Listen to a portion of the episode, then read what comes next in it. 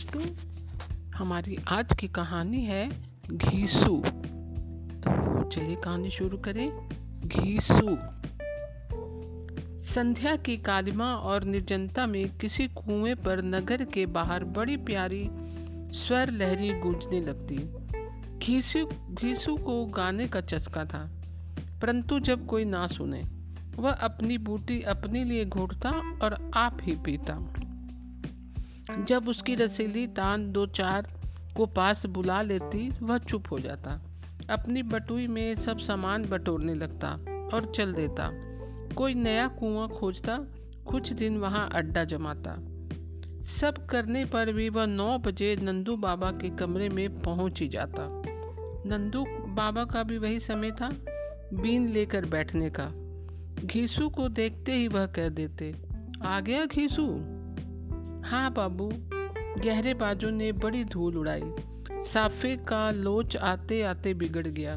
कहते कहते वह प्राय अपनी जयपुरी गमछे की बड़ी मीठी आँखों से देखता और नंदू बाबू उसके कंधे तक बाल छोटी छोटी दाढ़ी बड़ी बड़ी गुलाबी आँखों को स्नेह से देखते।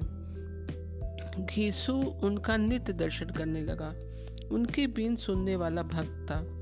नंदू बाबू उसे अपने डिब्बे में से दो खिल्ली पान की देते और कहते, लो, इसे जमा लो। क्यों? तुम तो इसे जमा लेना ही कहते हो ना? वह विनर भाव से पान लेते हुए हंस देता। उसके स्वच्छंद मोती से दांत हंसने लगते। घीसू की अवस्था पच्चीस की होगी। उसकी बूढ़ी माता को मरे भी तीन वर्ष हो गए थे। नंदू बाबू की बीन सुनकर वह बाज़ार से कचौड़ी और दूध लेता। घर आता और अपनी कोठरी में गुनगुनाता हुआ सो रहता। उसकी पूंजी थी एक सौ रुपये वह रिजगी और पैसे की थैली लेकर दशाश्व मेघ पर बैठता। एक पैसा रुपया बट्टा लिया करता था और उसे बारह चौदह आने की बचत हो जाती थी। गोविंद राम जो बुट्टी बनाकर उसे बुलाते व अस्वीकार करता। गोविंद राम कहते, बड़ा कंजूस है। सोचता है पिलाना पड़ेगा। इसी डर से नहीं पीता। घीसू कहता, नहीं भाई, मैं संध्या को केवल एक ही बार पीता हूँ। गोविंद राम के घाट पर बिंदु नहाने आती। दस बजे। उसकी उजली धोती में दोराई फूटी पड़ती। कभी रेजगी पैसे लेने के लिए वह घीसू के सामने आकर खड़ी हो जाती। उस दिन घीसू को असीम आनंद होता। वह कहती, देखो घीसे, पैसा ना देना। वाह बिंदु, घीसे पैसे तुम्हारे ही लिए हैं, क्यों? तुम तो घीसू ही हो, फिर तुम्हारे पैसे क्यों ना घीसे होंगे? कहकर जब वह मुस्कुरा देती तो घीसू कहता बिंदो। इस दुनिया में मुझसे अधिक कोई ना घिसा, इसलिए तो मेरे माता पिता ने मेरा नाम घिसू रखा था। बिंदु की हँसी आँखों में लौट जाती। वह एक दबी हुई सांस लेकर दसास मेद के तरकारी बाज़ार में चली जाती। बिंदु नित रुपया नहीं तुड़ाती, इसलिए घिसू को उसकी बातों के सुनने का आनंद भी किसी किसी दिन ही मिलता। तो भी वह एक नशा था, जिसमें कई दिनों के लिए भरपूर तृप्ति हो जाती थी। वह मूक मानसिक विनोद था। कीसु नगर के बाहर गोधूली की हरी भरी क्षितिज रेखा में उसके सौंदर्य से रंग भरता, गाता, गुनगुनाता और आनंद लेता। घीसू की जीवन यात्रा का वही सबल था, वही पाथ्य था। संध्या की शून्यता बूटी की गमक, तानों की रसीली गुनगुनाहट और नंदू बाबू की बीन। सब बिंदों की आराधना की सामग्री थी। घीसू कल्पना के सुख से सुखी होकर सो जाता। उसने कभी विचार भी ना किया था कि बिंदो कौन है। किस तरह से उससे इतना तो विश्वास हो गया था कि वह एक विधवा है। परंतु इससे अधिक जानने की उसे जैसे आवश्यकता ही नहीं थी। रात के आठ बजे थे। खीसू बाहरी ओर से लौट रहा था। सावन में मेघ घिर थे, फूही पड़ रही थी, घिसू गा रहा था। निस दिन बरसत नैन हमारे निस दिन बरसत नैन हमारे। सड़क पर कीचड़ की कमी ना थी, वह धीरे धीरे चल रहा था, गाता जा रहा था, सहसा वह रुका। एक जगह सड़क में पानी इकट्ठा था, छींटों से बचने के लिए वह ठिठक कर किधर से चले सोचने लगा।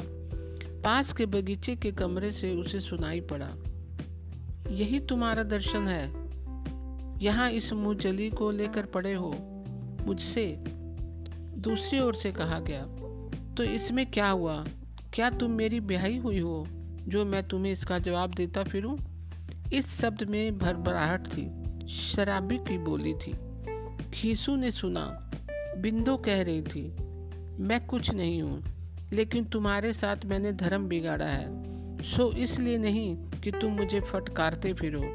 मैं इसका गला घोट दूँगी और तुम्हारा भी, बदमाश। ओहो, मैं बदमाश? मेरा ही खाती और मुझे ही? ठहर तो देखूँ, किसके साथ तू यहाँ आई है, जिसके भरोसे इतना बढ़ चढ़ कर बातें कर रही है? पाजी, लुच्ची। भाग, नहीं तो छुरा भोंक दूँगा। छुरा भोंकेगा?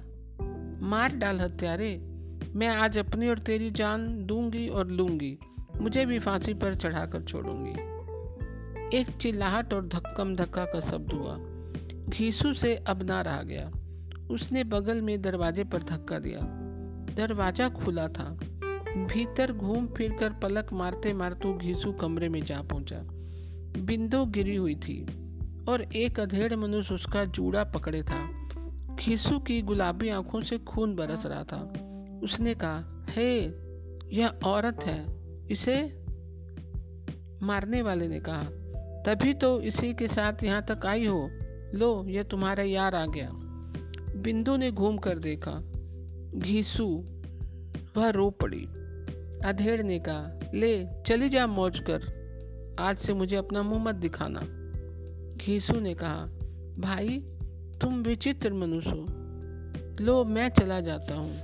मैंने चूरा भोंकने इत्यादि चिल्लाने के शब्द सुनकर इधर चला आया।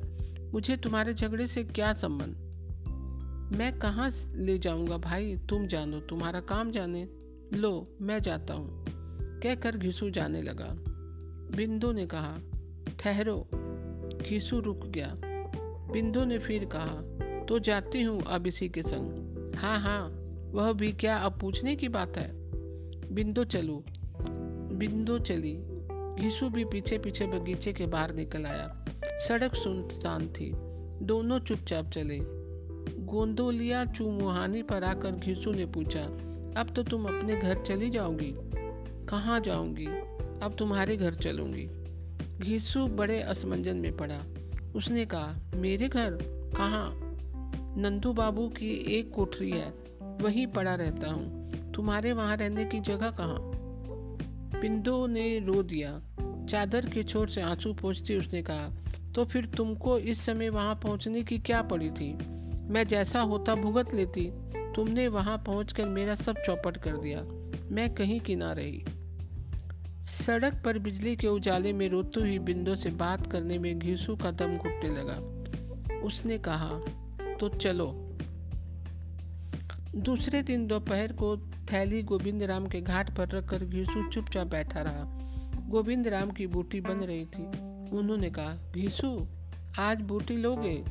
घीसू कुछ न बोला। गोविंद राम ने उसका उतरा हुआ मुँह देखकर कहा, क्या कहें घीसू आज तुम उदास क्यों हो? क्या कहूँ भाई, कहीं रहने की जगह खोज रहा हूँ। कोई छोटी सी कोठरी मिल जाती, जिसमें सामान रखकर ताला लगा दिया करता गोविंद राम ने पूछा, जहाँ रहते थे, वहाँ अब जगह नहीं है। इतनी मड़ी में क्यों नहीं रहते? इसी मड़ी में क्यों नहीं रहते? ताला लगा दिया करो, मैं तो 24 घंटे रहता नहीं।